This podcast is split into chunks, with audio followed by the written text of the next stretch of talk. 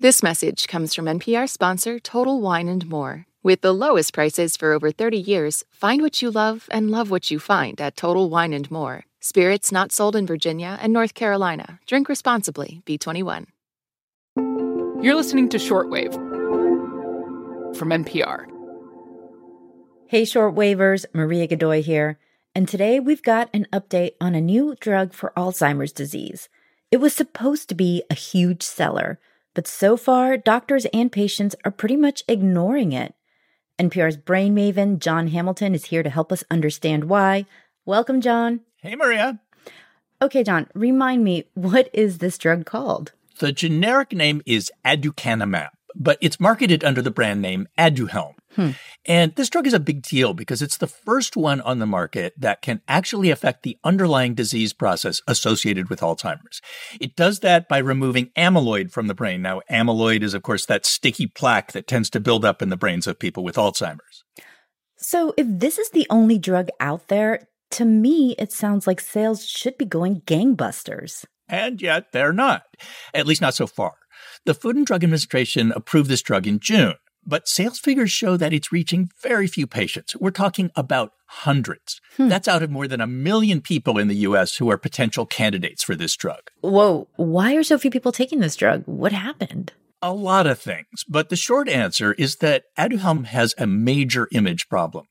I spoke about that with Dr. Marwan Sabbagh at the Barrow Neurological Institute in Phoenix. He's a big fan of Aduhelm, and he's also worked as an advisor to the company that makes it, Biogen the pendulum of public opinion has swayed strongly against this drug, and it's unfortunate.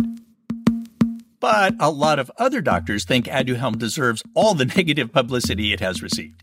In their view, it's too expensive, too risky, and probably won't do much to improve the lives of Alzheimer's patients.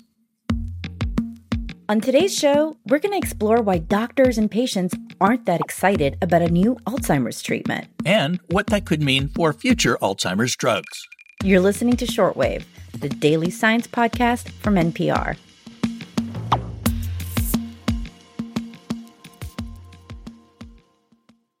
This message comes from NPR sponsor Total Wine and More. With so many great bottles to choose from at the lowest price, it's easy to find your favorite Cabernet or a new single barrel bourbon to try with some help from one of their friendly guides. With the lowest prices for over 30 years, find what you love and love what you find only at Total Wine and More. Curbside pickup and delivery available in most areas. Visit TotalWine.com to learn more. Spirits not sold in Virginia and North Carolina. Drink responsibly. B21. Okay, Jon, so Aduhelm isn't exactly taking the medical world by storm. Why did people think it would in the first place? Well, before this drug came along, doctors had nothing they could prescribe that would slow down Alzheimer's disease. There were a few drugs, but they only helped with symptoms and then really not very much. So investors thought that any drug that offered even a modest benefit would be hugely profitable. After all, there are more than 6 million people in the US with Alzheimer's. So Aduhelm comes along and it's not really the drug anyone was hoping for. Hmm. It's really expensive. It's only for people in the very earliest stages of Alzheimer's. It has some alarming side effects, and there's still no strong evidence that it actually slows down the disease. Hmm. But if there's nothing else, wouldn't patients and their families want to give it a try? That's what investors thought. When Aduhelm got approved, Biogen's value shot way up. Since then, it's come back down. So I've been talking to Alzheimer's experts about why Aduhelm hasn't taken off. One thing they all mention is that most insurance plans, including Medicare, still aren't covering this drug. Medicare coverage is critical because the vast majority of people who get Alzheimer's are older than 65. The federal government has started a process that will determine whether its health programs should cover not just Aduhelm, but other Alzheimer's drugs that work the same way. In other words, drugs designed to go after those sticky amyloid plaques in the brain. But this process isn't going to wrap up until sometime in 2022. Well, so what happens in the meantime? In theory, private insurers could cover Aduhelm, but most seem to be waiting to see what the federal government will do. So for now, if you want to get this drug, you probably have to pay for it out of pocket. And that is about $56,000 a year just for the drug. That's probably a huge deal breaker for a lot of people. It is. Uh, of course, that could change if Medicare and private insurers start covering the drug, but cost is just one of the reasons Aduhelm is off to this really slow start. I talked to some doctors who specialize in treating Alzheimer's patients, and they gave me this whole list of obstacles. For one thing, you have to be in the earliest stages of Alzheimer's disease to even be a candidate for the drug. So if you're already having problems with your memory, you're probably not going to get it. And even if you are a good candidate, this is a drug that has a lot of caveats. So remember Dr. Marwan Sabbagh? Mm-hmm. He's a big advocate for the drug.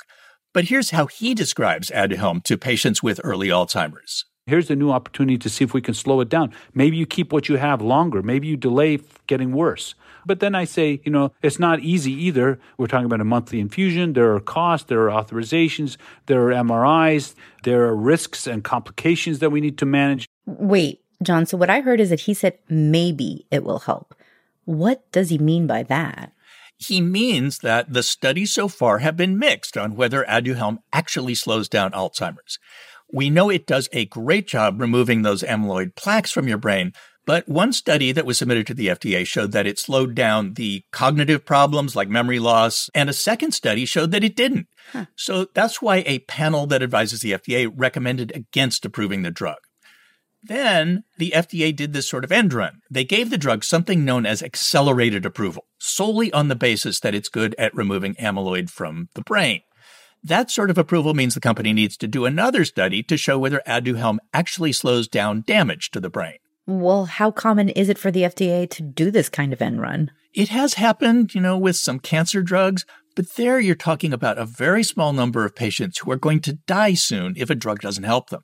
So clearly, the evidence for Aduhelm isn't a slam dunk. How are doctors explaining all of this to their patients? Because it's a lot. Let me play you the answer I got from one doctor. This is Dr. Zaldy Tan of Cedar Sinai in Los Angeles. What we're trying to tell patients is that this is not a cure. The disease will continue. And perhaps the best case scenario is that someone will get a modest improvement in their cognition, but it's not going to stop the disease from progressing. And that's the upbeat part of Tan's message to his patients. then he tells them that the potential to see any benefit from this drug is still in question. What's not in question is the fact that it can cause uh, cerebral hemorrhage and uh, swelling in uh, a significant number of patients. So I think that's something that they would need to consider when deciding whether to uh, take this drug or not. Whoa. So it might not have a lot of benefits. It could cause serious side effects and it's expensive. Yep. I can very much see how all of that would scare off a lot of patients and their families.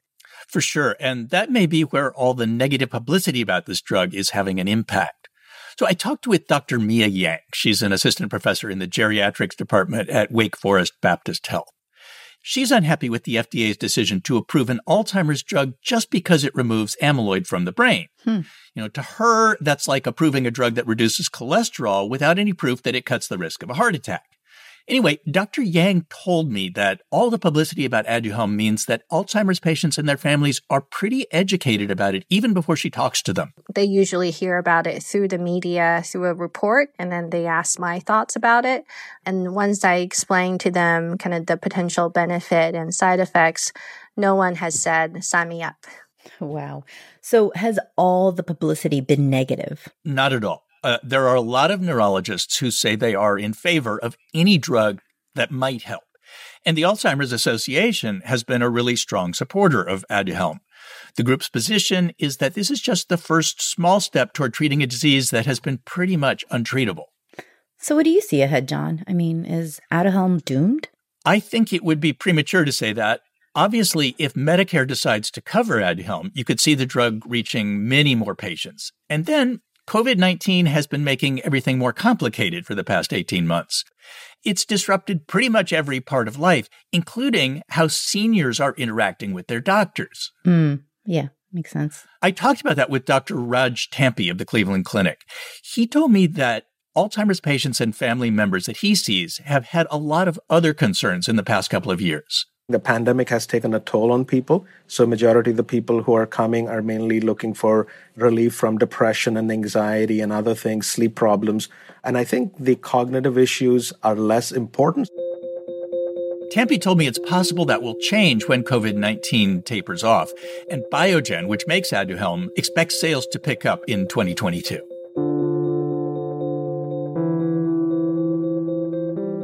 Thanks for bringing us this reporting, Jon. My pleasure.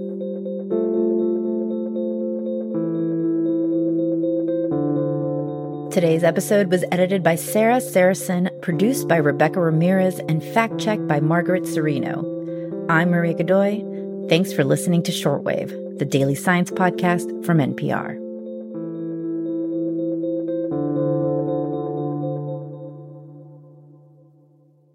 This message comes from NPR sponsor ShipBob. E commerce logistics making you question why you started your business? Time to outsource fulfillment to the experts over at ShipBob. Get a free quote at shipbob.com. ShipBob. We concede not a single state, we concede not a single vote. The new podcast, Landslide. The forgotten story of how a presidential race led to today's parties and division. Winning the presidency is the most important thing. But how much do you do to win it? Landslide, part of the NPR network. Subscribe now.